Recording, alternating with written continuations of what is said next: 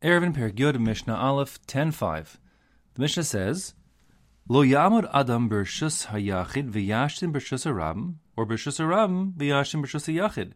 A person may not stand in a bershus hayachid, a private domain, v'yashtin bershus harabim, and urinate into the public domain, or bershus harabim, standing in a public domain, v'yashtin bershus hayachid, and urinate into a private domain, v'chein lo yarok, and similarly, he may not spit from one domain to another domain.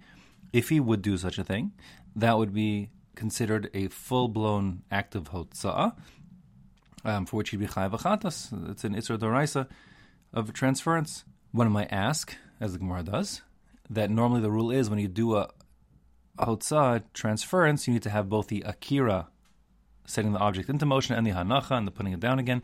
And the akira must come from a significant place.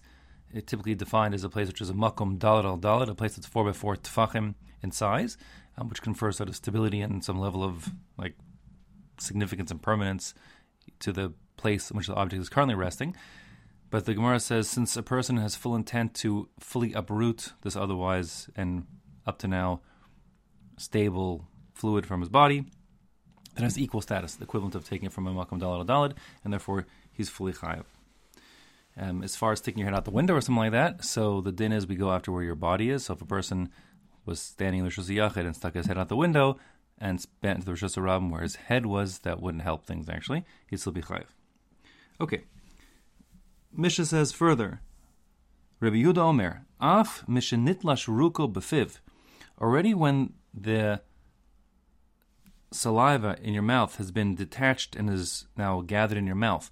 So that means the halacha, we're going to pass this means that it means that it's ready to spit out. So you've gathered up the spit and it can go even from like side to side in your mouth. It's ready to spit out. So then, lo yahalech arba amos ad shiarok. A person may not walk four amos in Rosh Hashanah with that saliva gathered in his mouth. Um, he has to first um, expel it so that he's not carrying in the Rosh. Because once the saliva is sort of gathered together and it, stand, it stands alone, ready to be spit out, so it's considered to be a masa, something he's carrying. He's just carrying in his mouth, and therefore he'd be chayiv. Um, so he has to make sure he spits it out first before he transfers it. The Bartenura paskins like the Rambam and says the ein halacha Rabbi Yehuda that the halacha doesn't follow the shita, meaning that one would not um, be disallowed of carrying around, walking around with saliva gathered in his mouth. Um, others, like the Tur, disagree and understand that the Tanna Kamma isn't arguing with Rabbi Yehuda. He's just saying a din all to itself without anybody to argue with him. And that the halacha does follow Rabbi Yehuda, that one, one, one must spit out what's in his mouth before he walks. He can't walk with spit gathered in his mouth in the Shusarab. And that is the halacha, Pasan Shulchan Aruch, notwithstanding what the Bartenura says.